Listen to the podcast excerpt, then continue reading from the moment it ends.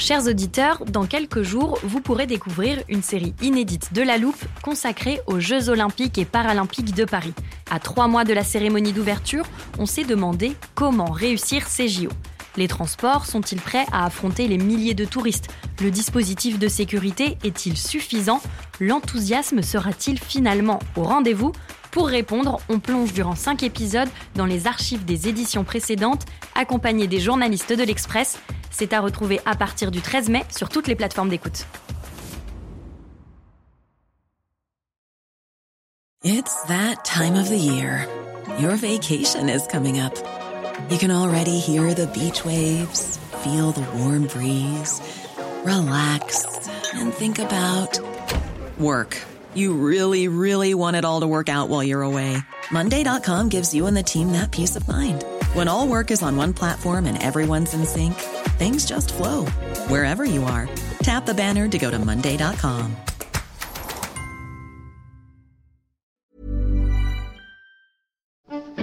Les hommes naissent et demeurent libres et égaux en droit. Les assemblées, les partis politiques, les élections, etc. La cinquième, c'est c'est foutu.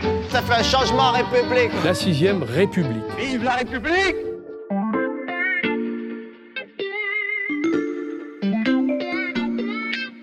Salut, c'est Charlotte Baris. Nous sommes le mercredi 26 juillet 2023. Bienvenue dans La Loupe, le podcast quotidien de l'Express. Allez, venez, on va écouter l'info de plus près. Chers auditeurs, après nos deux premiers épisodes sur l'histoire des républiques en France, j'espère que la loupe n'a pas fait renaître en vous des mauvais souvenirs d'écoliers. Vous serez peut-être plus à l'aise avec le podcast du jour, puisqu'on s'intéresse désormais à la Troisième République qui s'étend de 1870 à 1940, et vous connaissez donc la cause de la fin de ce régime, la Seconde Guerre mondiale. Avant d'évoquer les moments clés de cette période, je vous propose un petit point sur ce qu'il s'est passé après la Deuxième République. Pour cela, j'accueille à nouveau Nicolas Rousselier, l'historien qui nous accompagne depuis le début de cette série. Bonjour Nicolas. Bonjour Charlotte. Alors, entre 1851-52, la prise de pouvoir de Louis-Napoléon Bonaparte, il se transforme en Napoléon III, Mhm. et ce régime Deuxième Empire va durer jusqu'en 1870. En gros, c'est un régime qui euh, fait une période comme ça de 15 à 20 ans avant ce qui se passe en 1870. On a donc toutes les informations nécessaires pour poursuivre. Épisode 3, la Troisième République et la recette d'un régime qui dure.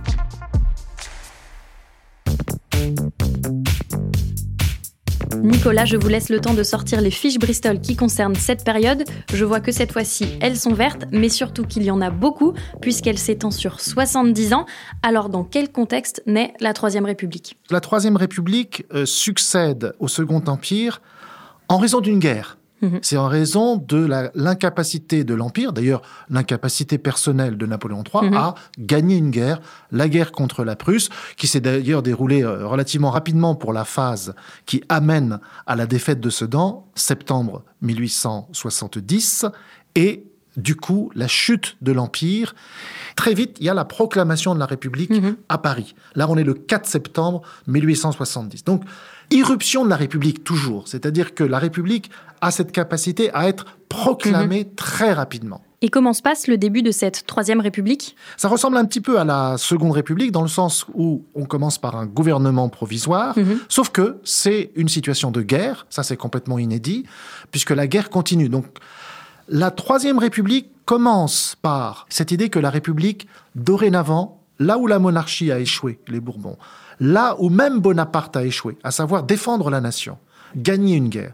Maintenant, c'est la République qui doit prendre sur ses épaules ce fardeau de la puissance et de la guerre. Donc on a ce gouvernement provisoire, cette prolongation de la guerre par la nouvelle Troisième République ne fonctionne pas sur le plan militaire, même s'il y a des épisodes glorieux, mais au bout du compte, ça ne marche pas, il faut signer l'armistice, et c'est cet armistice qui permet d'organiser les élections au suffrage universel. On est toujours, Charlotte, dans le suffrage universel strictement réservé aux hommes. Mhm. La masse ne vote pas pour la République ou Mhm. pour les républicains. La masse, en quelque sorte, ne remercie pas spontanément les républicains de lui avoir donné le droit de suffrage. En fait, la masse se porte sur les notables, des conservateurs, et cette nouvelle assemblée a une tendance conservatrice. Elle va choisir comme chef de l'exécutif Adolphe Thiers, qui est, disons, à mi-chemin entre Mhm. un conservateur et un, un libéral. Mais en tout cas, À cette date, nous sommes au début de l'année 1871, Adolphe Thiers, et donc avec lui le gouvernement, n'est pas un gouvernement républicain dans la République. 1871, j'ai en tête mes cours d'histoire, c'est aussi la Commune de Paris, et je pense qu'on a besoin d'un petit rappel de ce que c'est. La Commune de Paris, elle naît justement de cette division entre le côté gouvernemental provisoire, Adolphe Thiers, et puis ce que veut le peuple parisien. Paris est à ce moment-là une ville encore très ouvrière. La partie du peuple parisien qui est restée dans Paris veut fondamentalement deux choses. Mhm. Continuer la guerre contre la, la Prusse. Et puis la deuxième chose, un gouvernement de Paris qui va prendre le nom de commune, qui est une expérience avec des réformes très radicales de gauche. Nous sommes au mois de mars 1871. C'est une sorte d'insurrection de république dans Paris plus radicale que la République dirigée par Adolphe Thiers. Entre l'armée française, l'armée nationale républicaine, et de l'autre côté, des communards insurrectionnels, mais qui sont mal organisés. Donc la conclusion, euh, elle est célèbre, c'est la, la semaine sanglante, hein, nous sommes à la fin du mois de mai, où les derniers communards sont euh, littéralement euh, massacrés jusqu'au au fameux massacre final euh, au cimetière du Père Lachaise. Alors c'est important cette commune parce que on retrouve juin 1848. Vous vous souvenez, Charlotte, la tendance républicaine modérée et cette tendance républicaine radicale et très bientôt euh, socialiste. Et que se passe-t-il après la Commune de Paris? Après la Commune de Paris, la République est définie avec beaucoup de difficultés par cette assemblée qui a été élue avant la Commune hein, et qui, je le répète, a une tendance modérée et conservatrice dominante. Et donc la République, pour ce qui concerne notamment la rédaction d'une nouvelle constitution, est influencée par des députés, des membres de l'Assemblée qui ne sont pas républicains au départ. Donc ils vont incruster dans la Troisième République des éléments qui viennent de la monarchie libérale ou qui peuvent même venir de la monarchie tout court. Je vois une date soulignée en rouge sur notre fiche résumée, 1875. Voilà, 1875, vous voyez le, le délai, 71-75, donc c'est très laborieux, quatre ans pour écrire une constitution. Un élément qui est en fait monarchiste d'origine dans cette constitution, c'est l'existence d'un président de la République qu'on remet à l'Élysée. Il y a un pouvoir personnel entre les mains d'un président de la République. Et puis, bien sûr, ça c'est l'aspect plus républicain, il y a une assemblée, même deux, deux chambres, et une assemblée élue au suffrage universel. Une Assemblée nationale, est-ce qu'elle fait des réformes importantes À partir du moment où cette Chambre des députés est installée, là, les républicains ont progressé en nombre. Les républicains réussissent politiquement à avoir de plus en plus d'électeurs. Et aux surprises, c'est notamment toute la stratégie de Gambetta, le grand homme de la Troisième République, la stratégie de conquérir les paysans. Les paysans sont quand même très souvent plutôt bonapartistes, plutôt dans le mythe de Bonaparte, ou même monarchistes. À partir du moment où vous avez conquis les paysans, sous la Troisième République, les républicains vont gagner toutes les élections. Donc les républicains vont utiliser cet instrument pour faire des réformes. Prenons l'exemple euh, le plus célèbre, d'ailleurs c'est plusieurs lois pour mettre en place le système d'enseignement moderne. Ce sont des lois qui font que l'école est gratuite, obligatoire, mais gratuite, que le personnel est complètement laïcisé, que le contenu des programmes, par exemple les cours d'histoire, sont complètement laïcisés.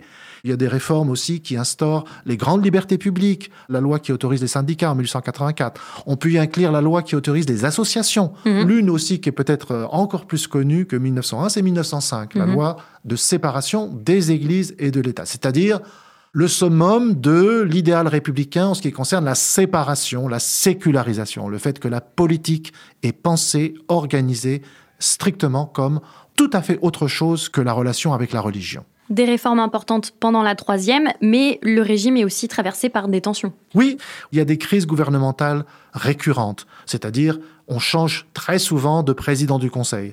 Président du Conseil, c'est le mot qu'on utilisait à l'époque pour Premier ministre. Certains disent eh ben, restaurer la monarchie, d'autres, comme ce général Boulanger, nous sommes à la fin des années 1880, va dire il faut une république autoritaire, Ah, si possible avec le général Boulanger lui-même à la tête d'une république recomposée. Donc vous avez des défis. La plus célèbre des crises, c'est l'affaire Dreyfus. J'accuse le lieutenant-colonel du paty de Clam d'avoir été l'ouvrier diabolique de cette erreur judiciaire. J'accuse le général Mercier de s'être rendu complice. tout au moins par faiblesse d'esprit, d'une des plus grandes iniquités du siècle.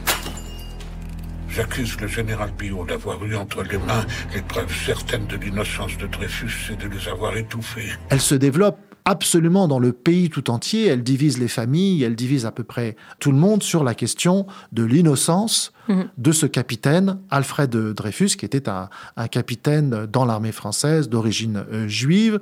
Donc, dans une atmosphère qui a aussi soulevé le- l'antisémitisme dans ces années. Là, on est dans les années 1900. L'affaire Dreyfus, euh, elle remet en cause le rapport entre l'armée et le gouvernement civil. Elle est donc une crise interne au fonctionnement de la Troisième République. Ces crises boulangistes et affaires Dreyfus sont des crises extrêmement profondes. Ceci dit, à la fin, la République s'en sort. La troisième, c'est la République qui a une capacité à surmonter les crises pour finalement se redéfinir sur un modèle amélioré. Et justement, le régime résiste aussi à la Première Guerre mondiale. Absolument. Avant 14, cette troisième république est très divisée, je l'ai dit. Les crises, à chaque fois, ont laissé des divisions très fortes entre différents partis. Or là, 1914, le président de la République, Raymond Poincaré, annonce l'union sacrée Mhm. Entre les partis politiques, c'est ça que ça veut dire. Ça veut dire aussi la réconciliation avec l'Église catholique. Et ça marche. Ça marche pendant un certain temps.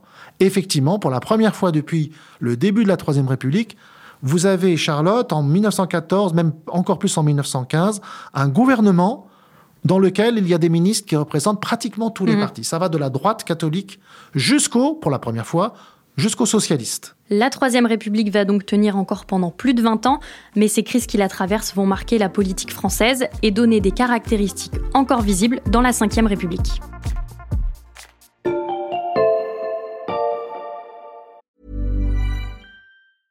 Hiring for your small business? If you're not looking for professionals on LinkedIn, you're looking in the wrong place. That's like looking for your car keys in a fish tank.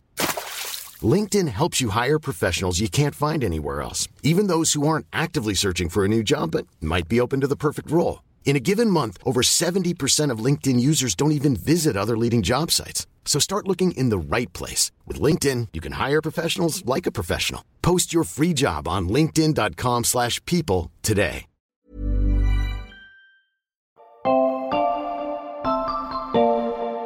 Nicolas Rousselier, vous dites que cette union sacrée dure pendant un certain temps.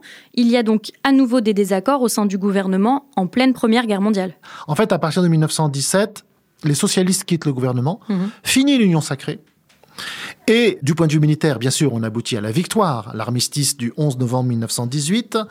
Mais cette victoire militaire n'a pas de traduction dans ce qu'on aurait pu euh, attendre d'ailleurs, à savoir une amélioration, une réforme positive de cette troisième république très parlementaire. Un seul exemple, Clémenceau, qu'on aurait pu attendre, si vous voulez, comme l'homme fort, un homme qui aurait pu être une solution d'autorité dans la République sans être autoritaire, sans être dictateur. Eh bien, Clémenceau est battu à l'élection du président de la République. L'élection se fait à l'époque par les parlementaires, députés et sénateurs réunis à Versailles, et il est battu alors qu'il est en pleine popularité à l'extérieur du Parlement, dans l'opinion. Et donc politiquement, que se passe-t-il dans l'après-guerre? On a toujours, sur le papier, une domination des républicains. Sauf que il n'y a plus ce qu'on appelait encore avant 1914 un parti républicain au sens large du terme, où, malgré les tendances différentes, tout le monde se reconnaît dans le même esprit républicain. Là, vous avez des nouvelles oppositions, des oppositions systémiques. Extrême droite, ça prend la- l'allure de ligue. Les ligues, ce sont des mouvements qui ne veulent surtout pas tenter d'avoir des élus à l'intérieur du système, ils veulent le contester de l'extérieur. Manif, par exemple. Émeute, la plus célèbre, c'est le 6 février 1934. Mais vous avez aussi l'extrême à gauche, parce que du Parti socialiste est né, en 1920, le Parti communiste, qui pendant longtemps, lui aussi, est une force anti-système.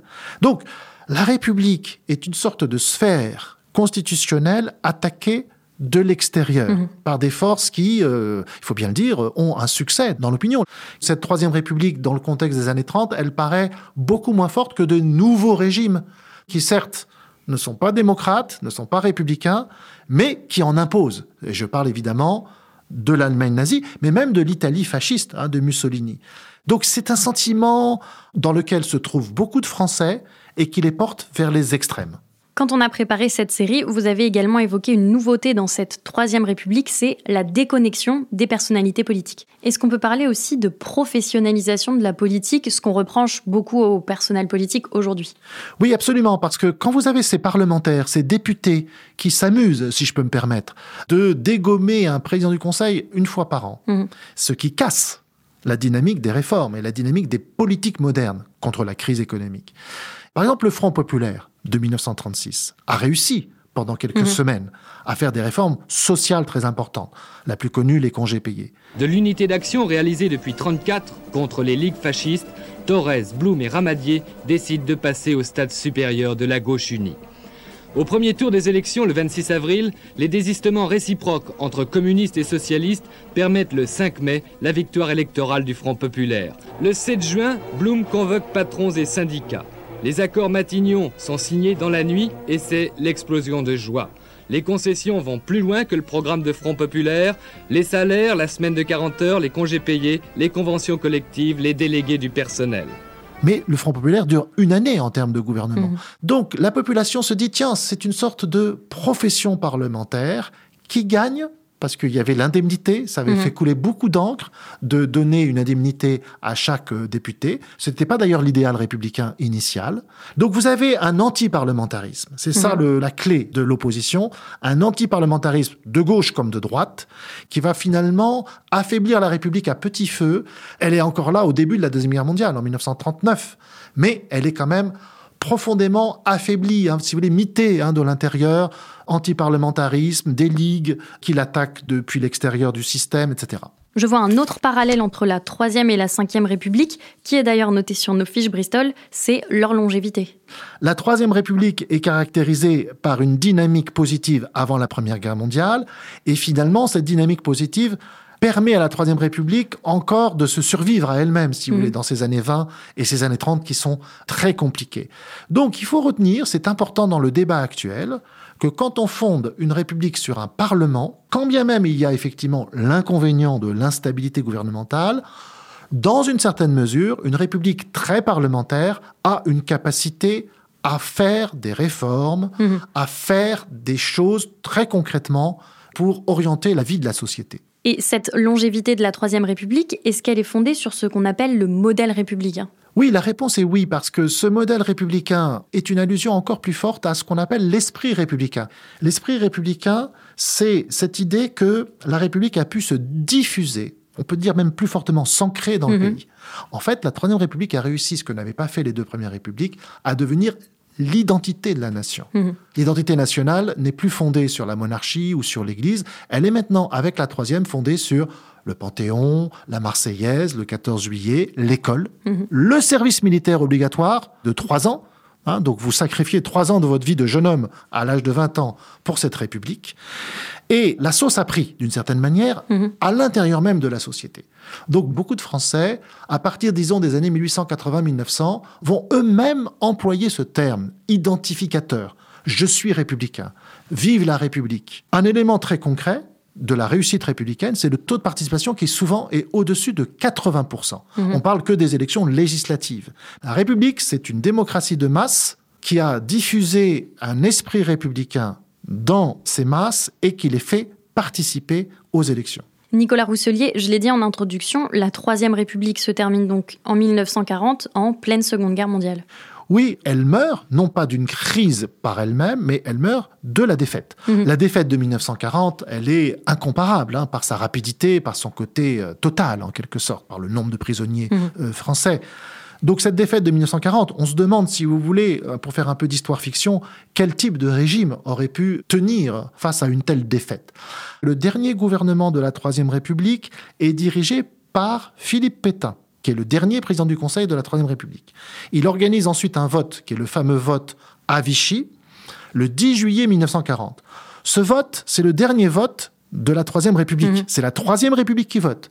Ensemble, députés et sénateurs. Et là, il faut quand même dire qu'il y a un vote largement majoritaire des membres qu'on attendrait plutôt là pour défendre la République et qui vont voter ce qu'on appelle le vote des pleins pouvoirs. Mhm. Le 10 juillet 1940, on donne les pleins pouvoirs à Pétain pour refaire la Constitution. Mhm. Et en fait, pour changer la République en, en dictature. Mais j'insiste là-dessus parce que c'est un gouvernement que beaucoup vont considérer comme un gouvernement moderne, hein, gouverné par décret, où c'est l'exécutif qui a des moyens de prendre des mesures qui s'appliquent directement. Sous la Ve République, on va appeler ça ordonnance. Se met donc en place le régime de Vichy et c'est ici que se terminent nos fiches de révision du jour. Nicolas Rousselier, je rappelle que vous êtes historien et qu'on vous retrouve demain. Oui, volontiers, à demain. Dans le dernier épisode de cette série, on parlera bien sûr de la quatrième République et il sera question de coalition fragile. Si cette série vous plaît, chers auditeurs, vous pouvez suivre la loupe sur n'importe quelle application de podcast, par exemple Spotify, Apple Podcast ou Podcast Addict. Vous pouvez aussi nous le dire en nous envoyant un mail à laloupe@l'express.fr. Cet épisode a été monté par Ambre Rosala et réalisé par Jules Cros.